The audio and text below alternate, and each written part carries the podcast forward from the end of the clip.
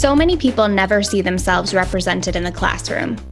PhD programs offer little, if any, pedagogy training, let alone having to do with intersectionality or decoloniality.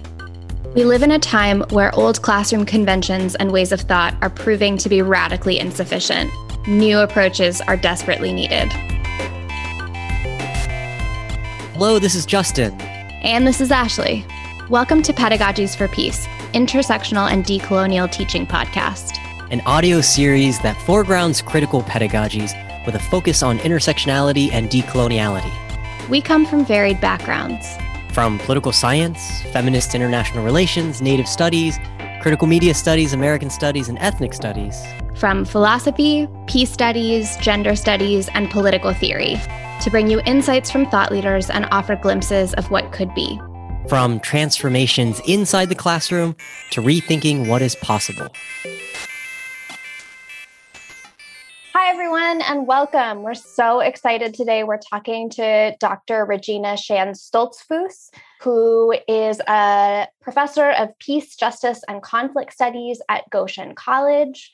She's also the co founder of the Roots of Justice anti oppression program and co author of two books one that is forthcoming, Been in the Struggle, Pursuing an Anti Racist Spirituality, that's coming out in 2021, and set free a journey towards solidarity against racism. Regina, thanks so much for joining us. We're really excited to talk to you. I'm excited to be here. Thanks for the invitation. This will be fun. Yeah, so I was wondering if you could just start by telling us a little bit about your pedagogical approach. How would you describe what it is you do in the classroom and why you do that? Okay, so I'm in peace studies, which means we talk about all of the terrible things that human beings do to each other and the earth. It's it's hard stuff and it's our work for the semester. And so one of the things that I didn't start out when I was teaching being aware of that I needed to do more of that I'm more intentional about now is thinking about what the constant barrage of bad news does for all of us as we are creating a community in the classroom for the purpose, we're learning these things for the purpose of working against all these bad things, building skills, building knowledge, so that we can hopefully co create a world that is more just, more peaceful. And if we're all burnt out and depressed and dread coming into the classroom to have one more hard conversation, we can't do that. So, one of the things that I try to pay careful attention to is how do we not let up on the difficulty of our content, but also find joy in each other as a community and find joy in the work. And so, in some of my classes where it's particularly a hard haul throughout the semester, I've built up a process of community care. I used to use the term self care and I don't use that as much anymore because self care has gotten so commodified. And so we talk about community care, we talk about resilience building, and they actually are assigned as part of being in the class things that we call class openers, where students come in and help us do the transition from I just came from another class, I just came from lunch, I just came from a nap I just came from outside and now we're in here. And we spend the first five or 10 minutes of class. We've done yoga, we've done primal screams, we've looked at funny cat videos, we've heard poetry, we've done all sorts of things. And sometimes it's a little hard for students to get into it. But once we're like three weeks into the class, it is a wonderful transition moment for us. So that that's been a learning for me over the years. The first year that I thought about doing this was it was at the end of the semester in a class called Personal Violence and Healing. That's the one where we do the community care and resilience building. And they have a semester long research project that they do. It's due at the end of the semester. And the first year that I taught the class, we were done. I had all the papers and then I had to read these 18 papers without the community that had built them. And it was like, oh, never again. am I doing that? So, another thing that we do in that class is talk about the semester long project as a community all the way through the semester from first idea to research problems to I'm stuck here. And it becomes, even though they are doing their own research projects, it's become a more collaborative process across the breadth of the semester because they're hearing each other in process, they're sharing resources with each other, they're finding connections in whatever the thing is that they're looking at. And so it has helped shape what we do into what I really long for, which is collaboration, community, and resilience strategies all wrapped up in a semester. Thanks for that. I'm really curious about these these class openers, and I and I really love the idea that you mentioned joy and a lot of community and resilience. I'm curious, what do you think these class openers do? What are they trans? You said it's a transitional moment. How do you think that they you know work towards those ends of joy and community? Especially because as professors, we know that students and ourselves, we also don't really allow ourselves to look foolish or to have fun sometimes, or even to bring yeah. in those other other ways of being. So tell me a little bit more about that. yeah, I think that the the hesitancy that I've seen and even in myself is exactly that not wanting to look foolish for me it's not wanting to look like I don't take this seriously, not wanting to be seen as someone whose scholarly approach is not rigorous, right? Is this, are we in college or are we in second grade, right? I think that because I've been at Goshen College nearly 20 years now and I've I've grown in my own teaching and my own sense of myself as a professor that I've been able to let go some of the things that early on also before tenure that I would not have let myself do but I've also learned how important it is to have people who are doing justice work, who are in studying peace, studying justice, to be able to stay in it. There are so many people who burn out in their work, whatever it is. And the state of the world at any given moment, let's pick this moment, you know, if we just look at the headlines and we think about our own lives and think about the things that we're worried about and afraid of. And it's easy to get caught up in just everything is terrible.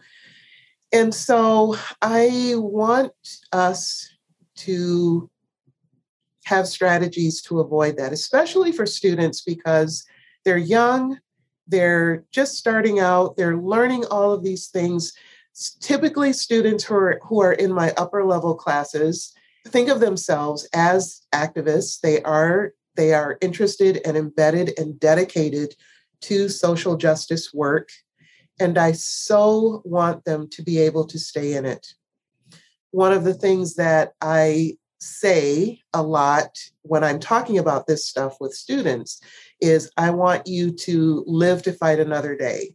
It's, you know, it's cliche, it's trite, but it really is like, what are your strategies for being able to do this work for the long haul because we're not going to end racism we're not going to end poverty we're not going to end social oppression of any stripe by hitting it hard for a week or a year or while you're in college you all are going to leave here you're going to get jobs you're going to get mortgages you're going to have your own families to take care of there's going to be so much that gets in the way well, not in the way, but there's going to be so much more that you are responsible for.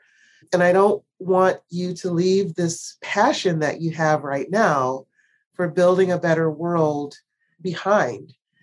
So, what can we do now? And it's not just for college students, of course, right? It's for all of us. It's, I often say, I am talking to myself, even as I'm saying this to you, I'm talking to myself because I've been burnt out. I've been like, wow, is this stuff even, are we even making a dent in all of this? On my best days, I believe that we are. And on my worst days, I wonder, does it matter? that any of us does this stuff. But I also take comfort in those worst days when I'm like, eh, is this really worth the energy that we're putting into it? Knowing that there are other people that are doing it. And I can, in fact, like take some time off from thinking about how terrible things are. I can step away from it because I know that I'm going to be able to come back to it. So that's that's the big thing. And then the transition really is a transition of I do want the classroom to feel like it is a community. We are doing this work together. And so let's do rituals. And that's a ritual to move from this moment to this moment. So, and I, yeah, I'm, I like rituals. So it's, it's another way of bringing in something that I enjoy into the classroom. I also love rituals. That really, really super resonates with me. Yeah something that you said in the beginning of your answer about like fighting and you use the terms like burnout and dread in the classroom and both of those words just like really hit me in my feely spots right as we're yeah. as we're walking into the semester and i imagine like at least for me I've been noticing with my students over the course of the pandemic, even more of that burnout feeling, even more of that dread feeling, and like a little bit less space for them to feel comfortable, like playing and cultivating joy. Mm-hmm. And so, in a certain sense, what you're talking about is probably so timely for a lot of us who are walking into this semester. But I was wondering if you, I don't know, could talk a little bit about how fighting burnout and dread specifically in this like pandemic time to a generation of young people who feel a lot of them like the world is going to end in their lifetime because of mm-hmm. climate catastrophe. How in these like extraordinary times have you been like responding to that even more present feeling of burnout and dread? Yeah. One of the things that i was pleasantly surprised by at the end of fall semester and spring semester was how much students did learn, even though we did way less content. Because we you just can't do everything. You're fiddling with the Zoom, you're, you know, the remote people are, you know, they're 10 minutes at the beginning of every class is dealing with technology or whatever is is right there in the room. People are worried about their families people are losing friends and family members there's all this political turmoil and all of the things. And so we just could not do i think anyone who taught would say content. A lot of content there just wasn't time to do it and so it was really surprising to me when I looked at students' end of semester work. And this wasn't true for everyone. There were some students that were just like, this is not going to work right now, right, for various reasons. But for the ones who were able to stick with it to the end, their final projects, I don't give many exams, but I but in some classes I do have exams and there was evidence of we did this, y'all.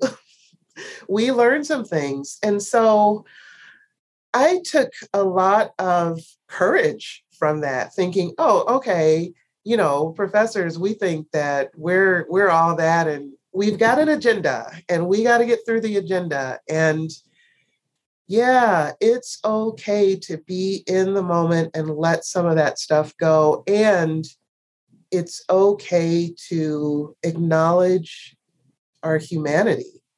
Like we are not super people most of the time. Sometimes we are. But that's a big takeaway from me is that we can be human. We can just be sorrowful about things. We can let the agenda get disrupted because wow, here's a big thing that we really need to talk about. And so we're going to put this aside and we'll figure out how to catch up. So, yeah, being able to trust that we can be in the moment, being able to trust that the resiliency strategies that we've practiced, even if we've only practiced them for a week, right? There's a payoff for them. So, yeah, a lot of that was for me. Girl, you can let some of this stuff go. It's fine, right? There were a lot of shifts that we did. Okay, this assignment clearly is not something that's going to work the way that we have to teach during COVID. So, you know what? Let's just take it off the books and I'm not going to replace it. I think there were a couple of those things that I did. So, yeah, learning that we can shift, we can change, we can adapt. It was still hard though. I think all of us also were super exhausted at the end of the academic year. Yeah, yeah. You know, I see in in other spaces you've talked about this notion of being unapologetically just and also the the importance of intersectional analysis for for anti-oppression work. Even though this podcast is about some of these themes, I'm not sure that we actually have have actually asked for working definitions of a lot of these things. So I'm really curious, you know, how do you translate first off what those things mean and then how do they translate to how you approach teaching and and, and being with the students? Yeah, let's talk about intersectionality. I, a few years ago, I don't know how many years ago it was, but you know, everybody was talking about intersectionality. It became this kind of buzzword. It's not a buzzword, but it was being used one as one. And as I listened to people both in and out of the classroom, not everyone, but I was hearing people talk about it as if the definition was only that we have many facets to our identities. We are raced, we are gendered, we have sexualities, we fit into uh, different classes, all of those things, and that's true. But the way that I was hearing people talk about it was that that's like that's what it means. That's the whole sum of what intersectionality is. That you that you know and you acknowledge that all of us walk around with many facets to our identities. And that got a little irritating to me because that's that's not what it means, right? So I started including units that depending on what the class was, like sometimes it was just like throwing this definition out there in its fullness in Kimberlé Crenshaw's full definition to say here's why we are reading these people because this, or here's why it's important to think about the cultural context that we're in when we're working with conflict. Here's why it's important to think about how systemic oppression works when we're thinking about dealing with violence and conflict, right? So I wanted them to have the original full definition, but then I also wanted them to know where it came from and the context out of which the notion of intersectionality arose, and that it had predecessors, right? The matrix of domination. Oh, and I'm not going to remember the theorist's name right now, but that it's it wasn't a brand new idea that sprung out of nowhere, but it was built on, built on, built on, and it was a very specific time and place that these legal scholars were thinking about intersectionality and how multiple oppressions intensify one another. So I wanted my students to have that full definition. And I was petty enough in the one class where we do a lot of work around intersectionality to tell them, like, when I pull out this definition, this is Kimberlé Crenshaw's name. This is how you spell her name. And you're going to be asked about this on the midterm exam. So you're going to be asked to define intersectionality and you're going to tell me the name of the person who coined the term and you're going to spell her name right.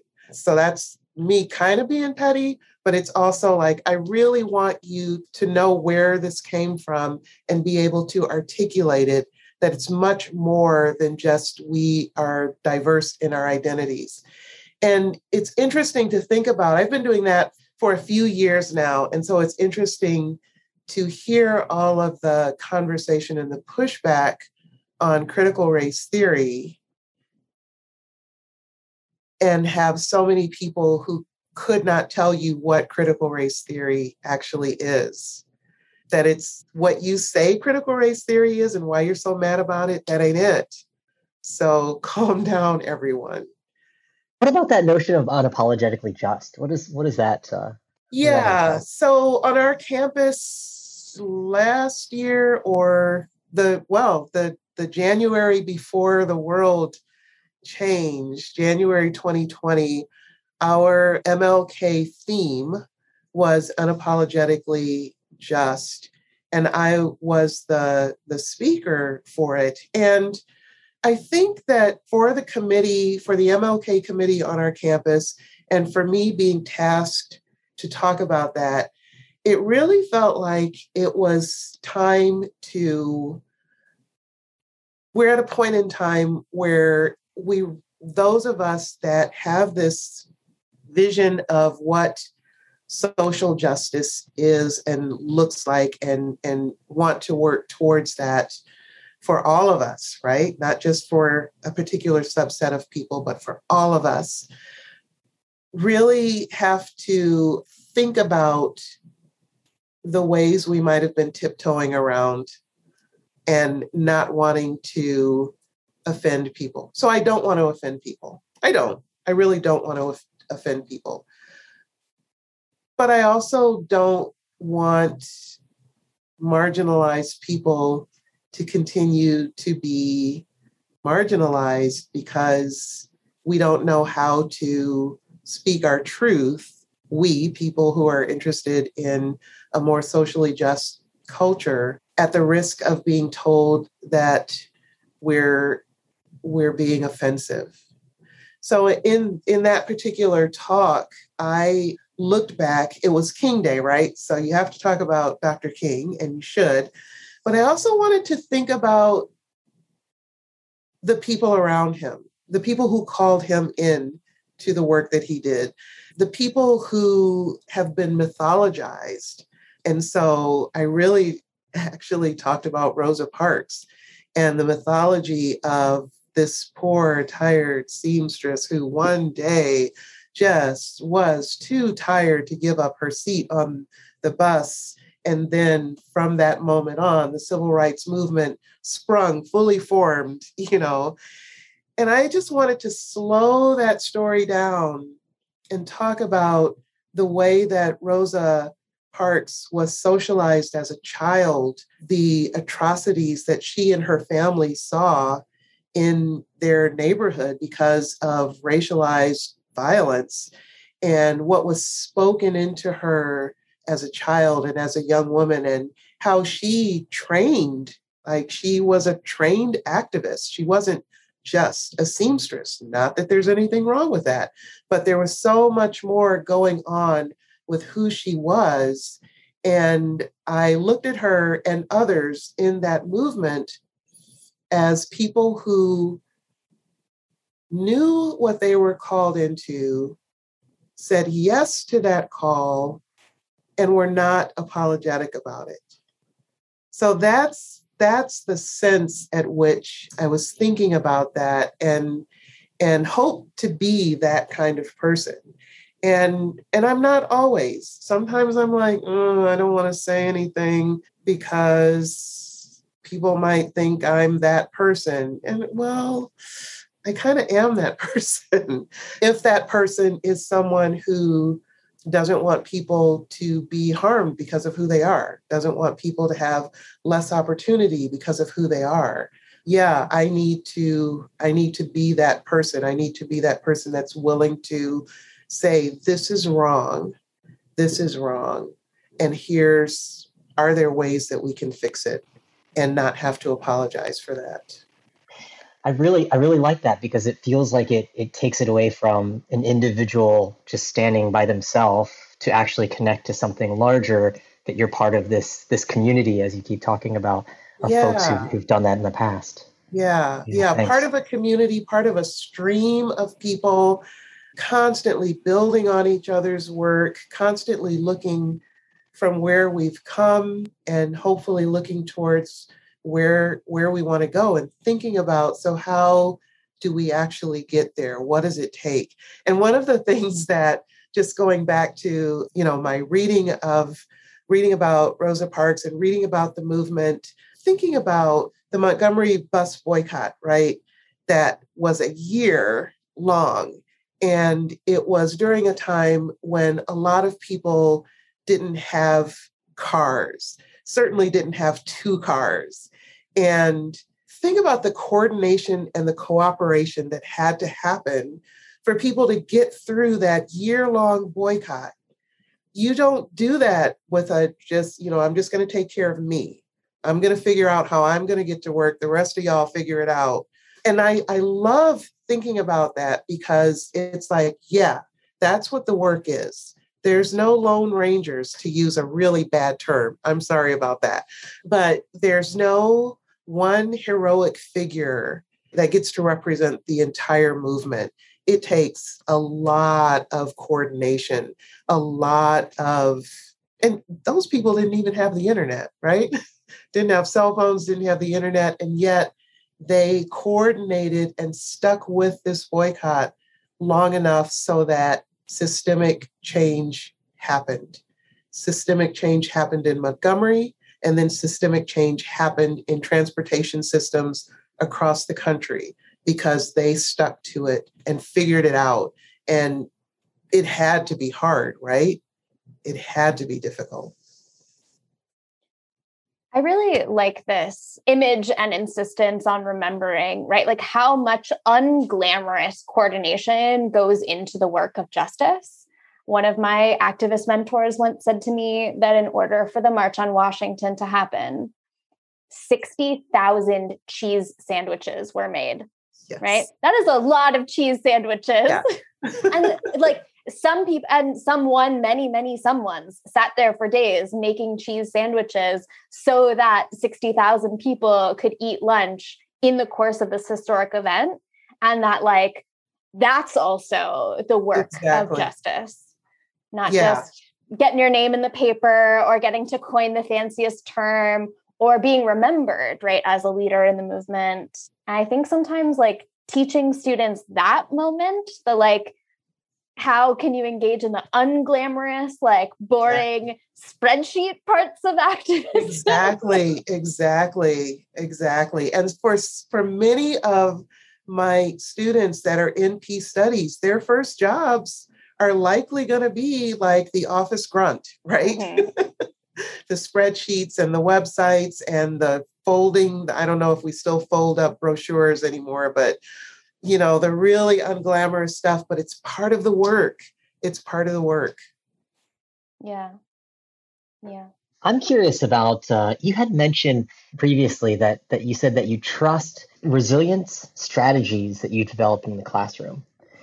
Can you tell us a little bit more about what what that looks like? It, it, obviously, you're you're dealing with very very challenging themes. So, how does that look like? What are those resilience strategies?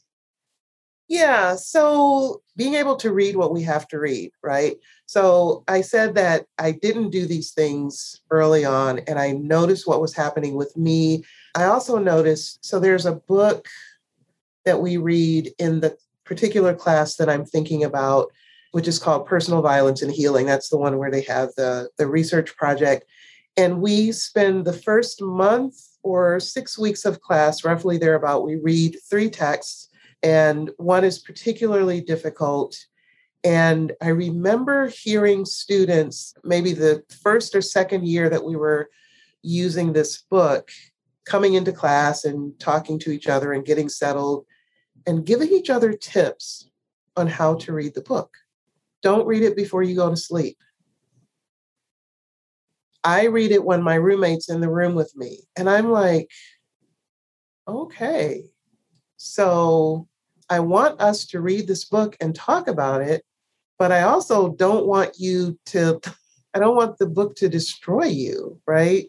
And so one of the strategies that was more of a here's how I'm going to manage this class is I took a book away.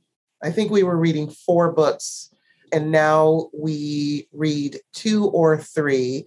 And sometimes it really depends on, as I'm looking at my roster, as much as I'm able to tell about who's in the class and what I know about them, try to make some decisions. Sometimes I get it just right, and sometimes it's like, oh, this is a little bit too much.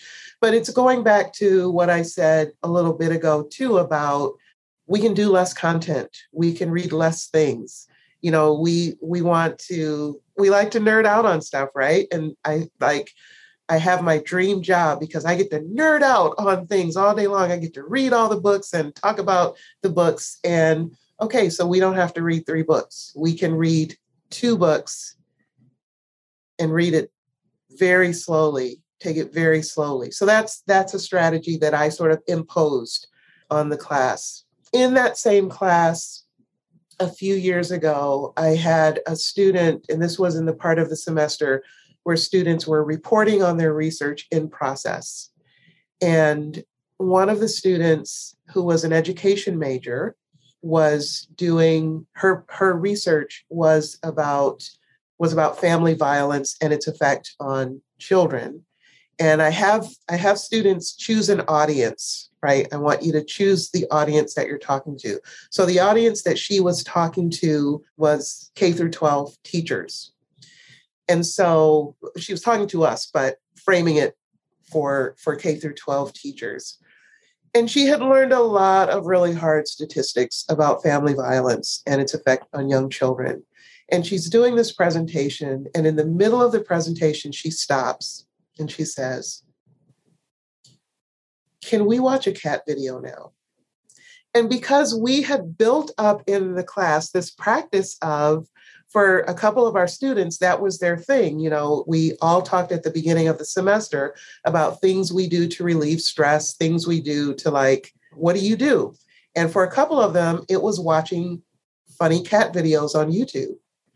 That was a strategy. It wasn't this student's strategy, but in that moment, she knew that we would get it. Like, this is a hard moment.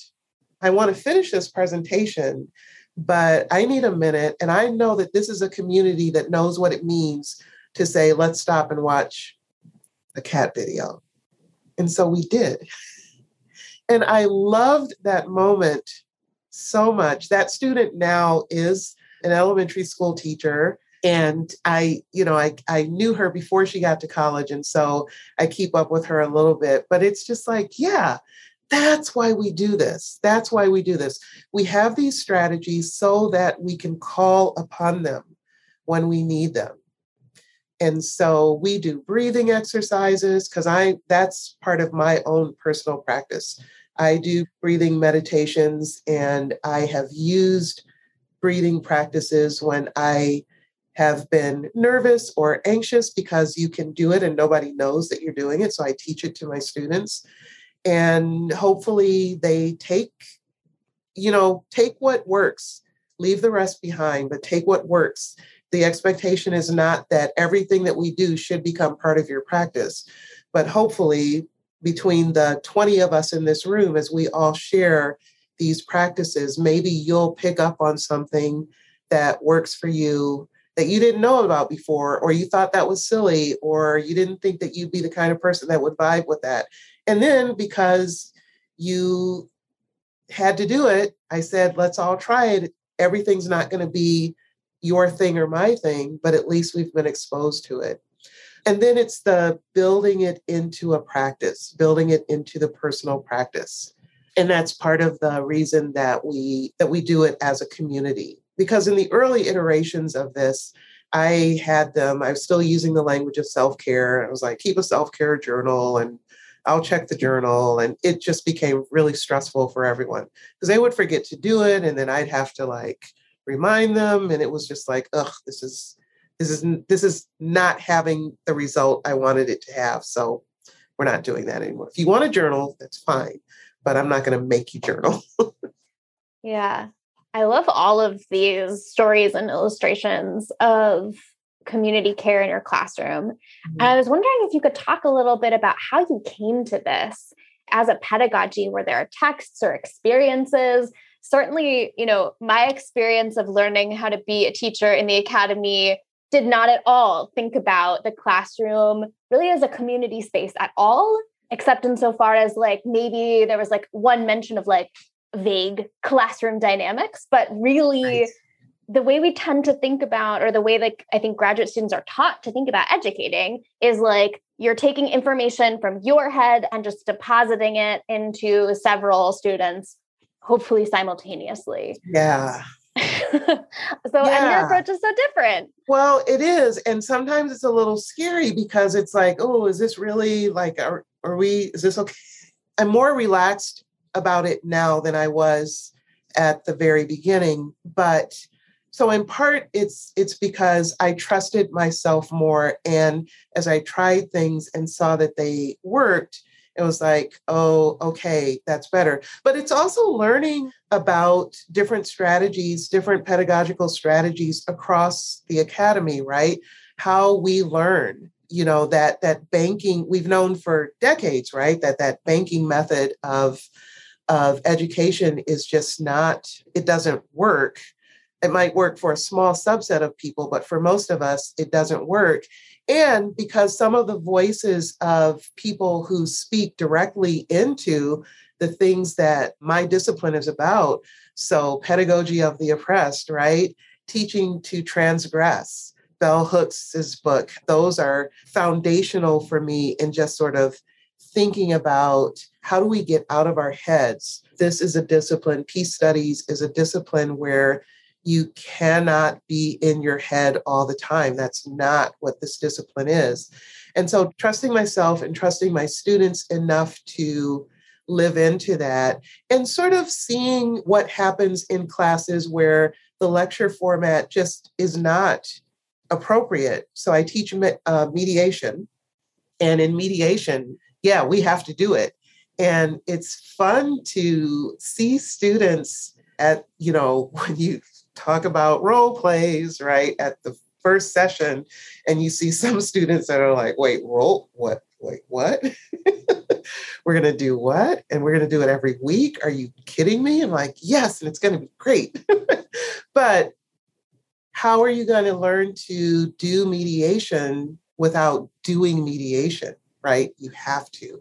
And so, trusting, seeing what happens in those settings, even for people who the last thing on earth that they want to do is a role play and figuring out how to how to work with people who are at different places like i'm i'm not going to force everybody to do the role play but i'm going to invite you in and i'm also going to invite you to think about what it means to take this class that most of you don't have to take majors do have to take it but other people don't have to take. And and really think about so how are you going how if you really really really don't want to do role play and i've only had one person i think that's that was just like really really really don't want to do this. Think about so what does that mean for being in this class and how how can we work with that? So seeing what happens in classes like um, my mediation class and my conflict class, where there's also a lot of group work and just seeing how students embody what we're working with helped me think about okay, I, I can take this to other classes that started out being more more lecture heavy and just thinking about how do I give some of that away. But in the back of my mind, even now, even knowing that it works, and knowing that it's a more fulfilling journey for most of us. There are there are students who would prefer for their professors to just lecture and then i give it back to you. So i i know that i still have those students and i i think about them too. And so how am i to how am i to work with students for whom that's their preferred style? What are, what am i to do for them in the back of my mind there is still always like ooh, what if the dean walks by right now? What is she gonna think's going on in here? Like, are we just goofing off, or is or or are we really? And that's more about me than my dean. It's really more about me, just like, oh, I'm having too much fun. Is this work? Right. it's a good problem to have, right? Mm-hmm. That is this work I'm having too much yeah. fun. Yeah. That's right.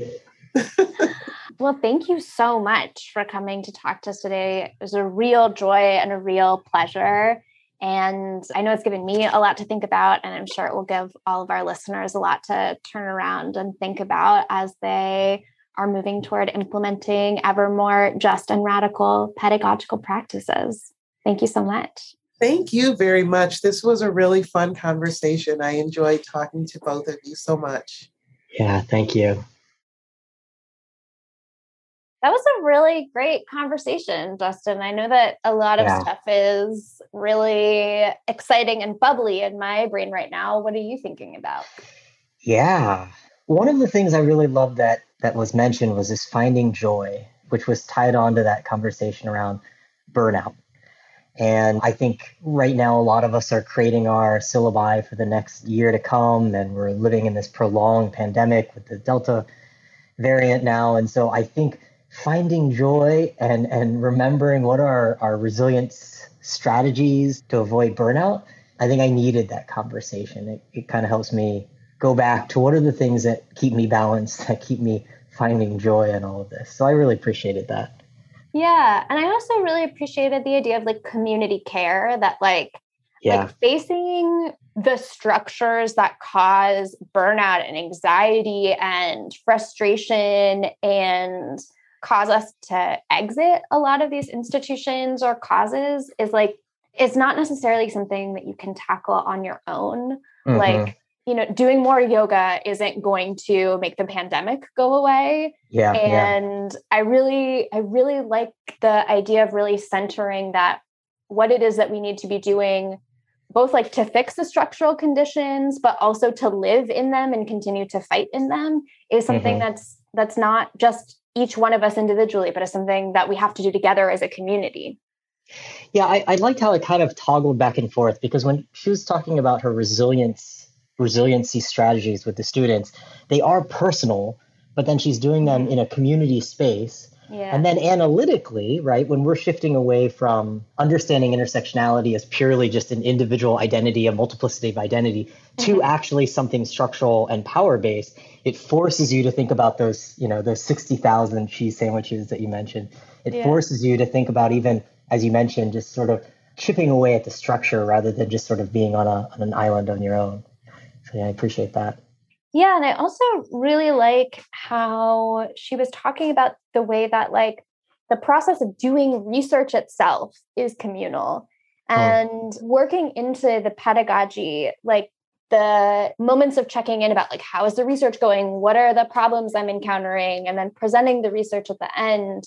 I think we often think about like ah yeah the teaching is the part and teaching and service are the parts of your academic life where you're in community with others but research is the work of solitary genius or something that's obviously false right like we yeah. like we know this like we've developed our our ideas with other people we have dialogue yeah. with other people even when we're not directly co-authoring or working on big research teams knowledge is a collective communal project and mm-hmm. the fact that sometimes you know like there's only my name written uh, you know on my book is in certain ways like a it's like a trick it's an illusion yeah. it's really the product of a whole community's investment in knowledge seeking and justice seeking and i really like yeah. foregrounding that for students too Mm-hmm.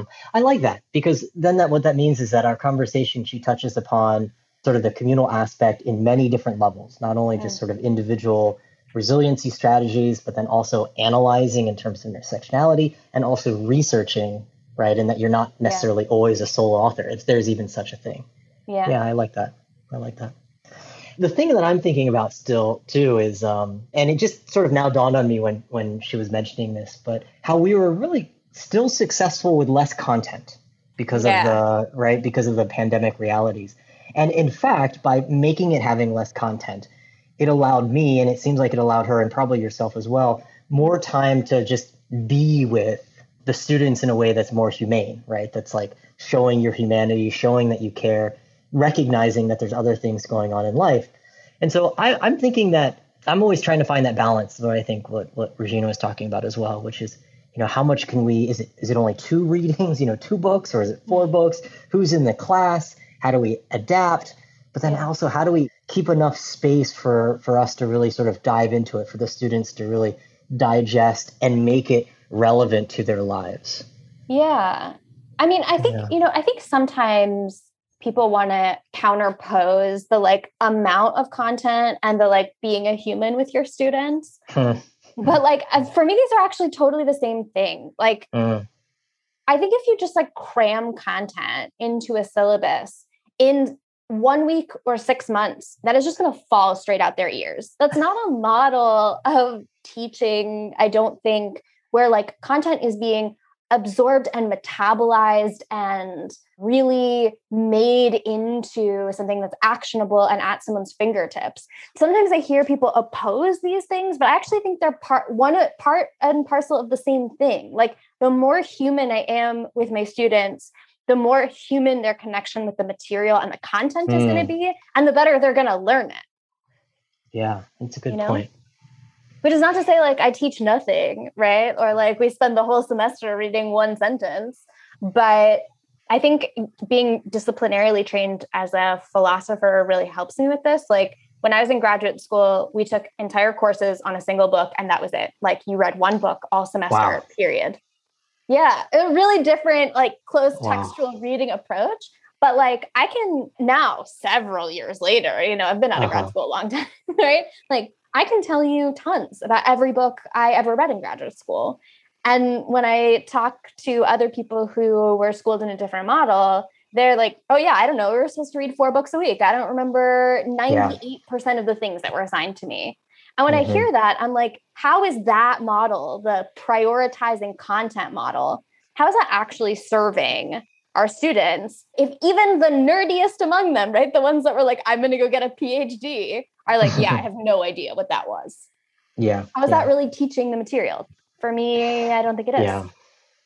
You know, I think I think it comes down to our conversation with Regina around this idea of like, you know, are we being taken seriously? And of course, if we're junior scholars, or if you're trying to teach outside of your expertise or outside of your discipline, you're going to feel that pressure, right? The, the dean walks by and you're in the middle of talking about feelings or, you know, maybe having a primal scream off, like like Regina had mentioned, then obviously you're going to start feeling like you're being judged.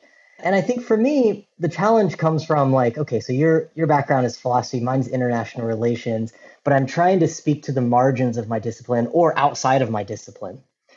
And I know that just sort of taking a an approach that allows students to really resonate and connect their own experiences to the content, that's what resonated with me. And so that makes sense that it should resonate with others contrasting that to I know how international relations courses are typically taught.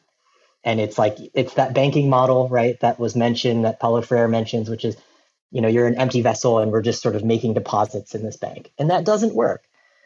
But the question of fake it till you make it, or are we seen as serious scholars? Are we seen as as serious educators if we're trying to bring in humor, joy, resiliency strategies?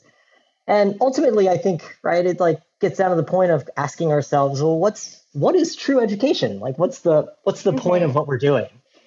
Right? Is it just to be able to have close textual reads? Mm-hmm. Or is it something else? Totally. Yeah. One thing I, I hear of a note here, I, I really liked how she was saying how you know, she was she was really nitpicking on you need to know Patricia Hill Collins' name, how to spell it, right, and how to properly cite it. Kimberlé Crenshaw. Uh, Oh, sorry. I'm yeah. I have my notes. I have in my notes Patricia Collins because she's the one who did the Matrix, Matrix of Domination. Of domination. Yes. Right. And she's Sorry, also but I would be that, remiss if I didn't correct yeah, you in the context of this statement. That's right. But that is to say that I, I appreciate what under underlies that, which is this, mm-hmm. um, from what I understand, as these, you know, a feminist citational practice. Yeah. And then also knowing that she draws from the example of, of Rosa Parks Mm-hmm. You know, and so I know Patricia Hill Collins mentions that if you look at how as a society we've had this great progress in, in human or civil rights, you know, it's not often happening or starting at the university, but it's happening and starting by action, by normal people's action. Yes, think, no, it is not coming from the university. no, it's not. And so to to actually say like, yeah, these ideas were were generated from thinking about Rosa Parks, from what she's mm-hmm. done that this idea actually has a person who brought it into context, like who, who brought it forward, Kimberlé Crenshaw. To me, I think that's part of our critical approach that we should model. And I think Regina models it nicely to make sure that students know where these thoughts are coming from, where these ideas are being generated, the spaces, because those spaces are often marginalized into looking at it pejoratively, like activist spaces or you know non-academic spaces. Yeah, I mean, this is oh, this is one of my like deepest and most intense pet peeves is like so much of the so-called like radical academic theory and knowledge is mm-hmm. actually produced in the street by activists. These are ideas mm. that circulate and critiques that circulate in activist spaces for so long before an academic writes them down and puts their name on them and gives them a kind of sexy jargon term. And then it's like the academic that gets crowned as the originator sometimes of a concept. And then everyone's like, look, it's the academics who are the most radical. And I just yeah. I find this this historiography to be so problematic and so false. And really what it does is I think it like reifies the idea that knowledge and ideas are made in the academy with people by P- with PhDs and not by non-academic yeah. human beings who are going about yeah. their lives producing knowledge about it all the time and so like even sometimes when there's great feminist citational practice of published texts mm-hmm. i think mm-hmm. sometimes we have more to go and i'm so excited that regina does this of saying like oh even beyond the feminist citational practice of published material there's also the feminist citational practice of going back to the streets to activists to mm-hmm. people mm-hmm. who are really the originators of these these ideas and critiques.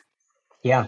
Yeah. I loved when she said that she heard her students sharing strategies of how to read so that it doesn't bring you down. Mm-hmm. And so to me, she's embodying everything that we're talking about, which is, right, we're not educating people so that they can just write articles. Mm-hmm. We're educating people so that our students are equipped to survive, to navigate life, to navigate hardship, and that this isn't an overnight project. If we're talking about working towards justice, it's gonna take and require a long view of the whole scenario. Yeah, I like that. Teaching not only for publications, but also to uh, navigate life and to see what the actual people are doing to survive in this world. Yeah. I think that's a great note to end on. This like yeah. what education is is really for and what we're doing is to keep us in the struggle for justice long term. Well, thanks everyone for joining us. Uh, yes. Go forth and engage in community care practices that allow you to remain in the struggle for justice long term. Thanks so much. See you next time. Bye. Thank you for joining us. Pedagogies for Peace, Intersectional and Decolonial Teaching was made possible by the support of the Kroc Institute for International Peace Studies at the University of Notre Dame. Theme music is by David Hazardous, and the podcast is produced and distributed by Hannah Heinzekehr. You can find all the episodes of the podcast on Apple Podcasts, Spotify, Google Play, Stitcher, or wherever you get your podcasts. See you next time.